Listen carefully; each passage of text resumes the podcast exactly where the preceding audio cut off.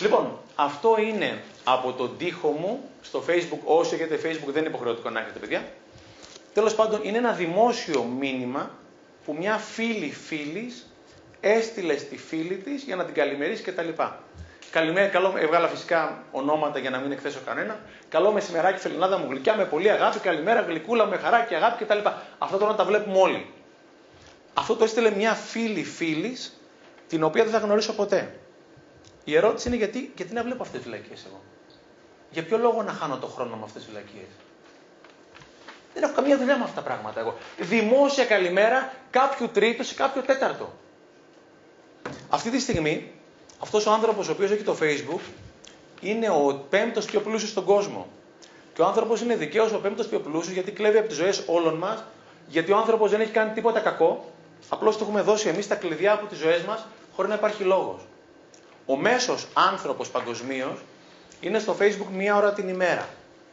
Ο μέσος άνθρωπος παγκοσμίως μπαίνει στο Facebook 7 με 8 φορές την ημέρα και ενίοτε 50 ή 100 φορές. Ο μέσος άνθρωπος παγκοσμίως βλέπει 4 ώρες την ημέρα τηλεόραση. Βλέποντας ανάμεσα σε άλλα survivor και άλλες κατεμένα τέλος πάντων βλακίες. Ο μέσος άνθρωπος παγκοσμίως είναι 6 ώρες την ημέρα μπροστά στις συσκευές του από τις 16 που είμαστε ξύπνοι, δηλαδή το 1 τρίτο της ξύπνιας μας ζωής, είμαστε στις συσκευές μας μπροστά και παρακολουθούμε, αν όχι δεν εκθέτουμε τη δική μας τη ζωή. Και για μένα προσωπικά μου είναι απορίας άξιων πώς με αυτούς τους δείκτες πηγαίνουμε απλώς άσχημα και δεν έχουμε καταστραφεί όλος καιρός. Πραγματικά έχω αυτή την απορία. Δηλαδή, για μένα θα έπρεπε να έχουμε καταστραφεί όλος καιρός με αυτούς τους δείκτες, έτσι. Και απλώς δεν πηγαίνουμε καλά. Αυτοί οι άνθρωποι που έχουν τη ζωή που θέλουν, επειδή ξέρετε τι κάνουνε. Ξέρουν αυτό το πράγμα να το οριοθετούν.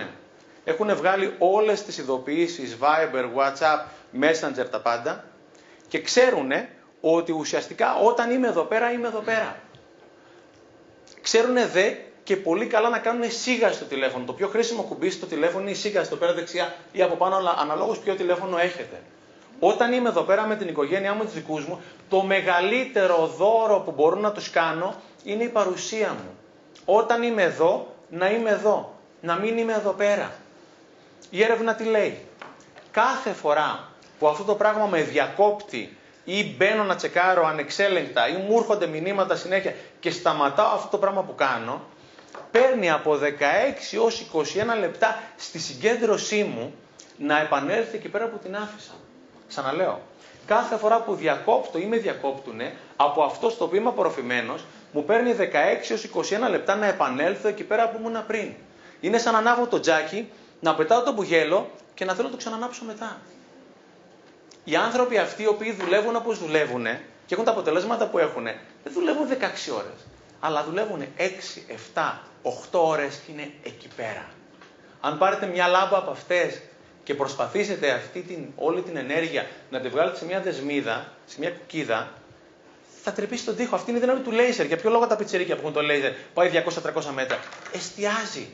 Δεν σκορπάνε την ενέργεια η συγκέντρωσή μου, η ενέργειά μου είναι το σημαντικότερο πράγμα το οποίο έχω. Αυτό εδώ πέρα, δυνητικά, όχι απόλυτα, μπορεί να μου καταστρέψει τη ζωή μου. Στοιχίζει κάποια εκατομμύρια, αν δεν προσέξω το τηλέφωνό μου και η τηλεόρασή μου.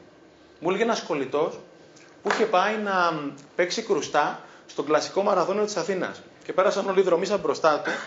Μου έλεγε ότι κάτω από μια πεζογέφυρα, παίζαν τα κρουστά ο φίλος μου και κάποιοι άλλοι. Πέρασαν οι μαραθωνοδρόμοι. Μου λέει ο πρώτος ο κινιάτης, μου λέει, ούτε μας είδε βαράγανε 10 άνθρωποι κρουστά, ο άνθρωπος ούτε καν τους είδε. Ήταν τόσο συγκεντρωμένος σε αυτό το πράγμα που έκανε, δεν είδε ότι υπήρχαν κάποιοι που παίζανε τα μπουρλα. Κανένας τίποτα. Σκορπάμε την ενέργειά μας. Γι' αυτό και δεν έχουμε αυτό το πράγμα που θέλουμε. Πατινάρουμε που λέγανε παλιά στο αυτοκίνητο. Κάτι άλλο που είναι πολύ σημαντικό είναι με το χρόνο μου. Μία ώρα αν καταφέρω να ξεκλέψω από την τηλεόραση την ημέρα, έχω εξοικονομήσει 360 ώρες το χρόνο. Αυτές, αν τις συμπτύξω σε εργάσιμες εβδομάδες, μου κάνει 4, 9, 36, μου κάνει 9 εργάσιμες εβδομάδες επιπλέον. Όταν οι άλλοι έχουν 12 μήνες, εγώ έχω 14. Γιατί έχω κάνει καλύτερη χρήση του χρόνου μου. Αυτοί οι άνθρωποι που έχουν αυτό που θέλουν, τους βλέπετε ξεκούρας, γεμάτο ενέργεια, δεν κουράζονται. το κάνουν σωστά. Όταν είναι εκεί, είναι εκεί. Κάνουν αυτά που είναι σημαντικά και έχουν περιορίσει αυτά τα πράγματα που είναι λιγότερο σημαντικά. Ή τη ζεις τη ζωή, ή είσαι εξαρτημένος με τη συσκευή. Δεν γίνεται και τα δύο. Ή είσαι εξαρτημένος με τη συσκευή ή τη ζεις. Ή τη ζεις live σε μαγνητοσκόπηση. Είναι βασικό πρόβλημα της εποχής. Mm. Πάω σε, ένα, σε μια φίλη μου που έχει μια εταιρεία λοιπόν να δώσω μια μικρή διάλεξη στο προσωπικό της. Η φίλη μου. Εργαζόμενη πάρα πολύ σκληρά, ικανή, μητέρα, έντιμη, ένας εκπληκτικός άνθρωπος. Μπαίνω μέσα στην εταιρεία και ακούω τη φίλη μου με το τηλέφωνο. Μου λέει δεν την παλεύω, δεν την παλεύω. Γίνεται χαμός να χτυπάει το τηλέφωνο ανεξέλεγκτα. Τηλέφωνα χτυπάνε όλα ανεξέλεγκτα. Λέω εσύ δεν έχει σημασία το όνομά της. Έχεις κάποιο ημερολόγιο; Έχεις κάποιο σημειωματάριο που οργανώνεις την ημέρα σου από το πρωί, να, να, να κτλ. Μου λέει: Έχω ένα, αλλά δεν το χρησιμοποιώ. Μου λέει: Εσένα σε βλέπω πάντα και είναι ρε παιδί μου το κεφάλι σου άδειο, δηλαδή είσαι τόσο ήρεμος. Λέω: Είναι άδειο γιατί είναι γεμάτο το σημειωματάριό μου. Κάθε πρωί σηκώνομαι αξιμέρωτα και σημειώνω τα πράγματα τα οποία έχω να κάνω. Και ξέρετε κάτι, όσο ψάχνω τόσο βρίσκω. Όσο βρίσκω τόσο καταγράφω. Όσο καταγράφω τόσο διευθετώ. Όσο διευθετώ τόσο δρομολογώ. Όσο δρομολογώ τόσο καλύτερα πάει η ζωή μου. Είναι αυτό το πράγμα εδώ πέρα που λέγαμε. Αν ξυπνήσω 9 η ώρα το πρωί και δεν έχω και ατζέντα, έχει ξεκινήσει η μέρα, με έχει προσπεράσει και τρέχω εγώ από πίσω της. Όταν ξυπνήσω 5, 6, 6,5, οτιδήποτε ώρα και έχω το organizer ή οτιδήποτε άλλο και σημειώνω, τρέχω εγώ μπροστά από την ημέρα. Δεν θα μου ρίξει η μέρα. Αυτό κάνει πιο πολλοί κόσμο. Ξυπνάμε να δούμε τι έχουμε να κάνουμε σήμερα. Πρέπει να την έχεις οργανώσει τη μέρα σου.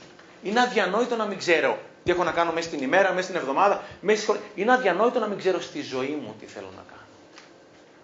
Ξεκινήσαμε να έρθουμε σήμερα στη Βέρεια. Εάν δεν είχαμε βάλει GPS, παιδιά, δεν θα ερχόμασταν ποτέ εδώ πέρα. Αυτό κάνουμε στη ζωή μας. Οργανώνουμε τις διακοπές μας καλύτερα από ό,τι οργανώνουμε τη ζωή μας. Και μιλάω πολύ σοβαρά. Οργανώνουμε τις διακοπές μας καλύτερα από ό,τι οργανώνουμε τη ζωή μας. Δεν έχουμε στόχους. Ρωτάει ένας από κάτω του ακροατήριο, λέει: Τι στόχο έχετε να βγάλω λεφτά; Πάρε ένα ευρώ. Το ένα ευρώ είναι θέλεις. Τι άλλο στόχο έχεις, να βλέπω τους γονείς μου. Ωραία, δες μια φορά το χρόνο. Ο στόχος είναι συγκεκριμένος, είναι μετρήσιμος και τον σημειώνω. Και κάθε πρωί που βλέπω, ξεκινάω, είμαι παρέα με τους στόχους μου. Ξέρω τι έχω να κάνω. Ξέρω που θέλω να πάω τη ζωή μου. Εννοείται η ζωή δεν θα με πάει εκεί πέρα που ακριβώς θέλω. Θα έχει μια παρέκκληση. Αλλά να έχει μια παρέκκληση, άλλο να ξεκινήσω για τη Βέρεια και να πάω στην Καλαμάτα, ρε παιδιά. Είναι τελείω διαφορετικό. Ξέρετε τι ποσοστό των ανθρώπων παγκοσμίως έχουν στόχους; Παγκοσμίω. Δεν είναι ελληνικά τα προβλήματα αυτά, είναι παγκόσμια. 3% παγκοσμίως των ανθρώπων έχουν στόχους. Συγκεκριμένους και μετρήσιμους. Θέλω να βγάζω 1500 ευρώ. Θέλω να είμαι 72 κιλά. Θέλω κάθε Απρίλιο να κάνω το check-up μου. Θέλω μία φορά το χρόνο να πηγαίνω στο εξωτερικό. Θέλω να πηγαίνω στους γονείς μου μία φορά την εβδομάδα. Συγκεκριμένο και μετρήσιμο να μπορώ να με παρακολουθήσω. Λοιπόν, 3% παγκοσμίως έχουν στόχους. Έγινε έρευνα λοιπόν σε ένα πανεπιστήμιο, το κορυφαίο του κόσμου, το Harvard, πριν από χρόνια, πριν από 30 χρόνια. Βρήκανε τους φοιτητές που στα 19 τους χρόνια τους πρωτοετής είχαν στόχου. Και τους παρακολούθησαν στην υπόλοιπη ζωή τους να δουν τι πέτυχαν σε σχέση με τους υπόλοιπους. Και στο Harvard μόνο το 30% είχε στόχου. Τους βρίσκουν μετά από 30 χρόνια για να δουν σε οικονομικούς όρους το 3% τι είχε πετύχει σε σχέση με το 97%. Ίδιο πανεπιστήμιο. Το 3% ξέρετε τι είχε πετύχει παιδιά; Είχε πετύχει ότι όλο το 97% μαζί. Είχαν 33 φορές καλύτερα αποτελέσματα. Μόνο που ξέρω που έχω να πάω. Και το σημειώνω και κάθε φορά φυσικά που τελειώνεις κάτι, βάζεις το κίτρινο. Τσεκ. Έστειλα το mail. Τσεκ. Έστειλα το SMS. Τσεκ. Έκλεισα την τηλεόραση. Τσεκ. Αυτή είναι η στόχη μου μέρα με τη μέρα, εβδομάδα με τη βδομάδα και ξαφνικά αρχίζει η ζωή να πηγαίνει εκεί πέρα που θέλω. Και όχι εκεί πέρα που δεν θέλω. Τι έγινε, ρε παιδιά; Ο Τσίπρας και ο Μητσοτάκης τα ίδια πράγματα είναι. Λέω τώρα εγώ. Τα γράψεις εσύ, εσύ είσαι άλλος. Έτσι και ο Σόιμπλε. Ναι, αλλά εσύ είσαι άλλος. Ναι, η μάνα μου είναι ίδια. Εσύ είσαι άλλος. Και ακούστε και κάτι που είχε πει η περίφημη Έλεν Κέλλερ, παιδιά. Την είχαν ερωτήσει πώς είναι το να μην έχεις όραση. Και τους είχε πει υπάρχει κάτι πολύ χειρότερο. Το να μην έχεις όραμα. Είναι αδιανόητο να μην έχουμε στόχους. Είναι αδιανόητο να μην έχουμε όραμα. Είναι αδιανόητο να μην έχουμε όνειρο. Είναι αδιανόητο να μην έχουμε τον λόγο που ζούμε. Στοχοθέτηση, στοχοθεσία πάρα πάρα πολύ σημαντικό.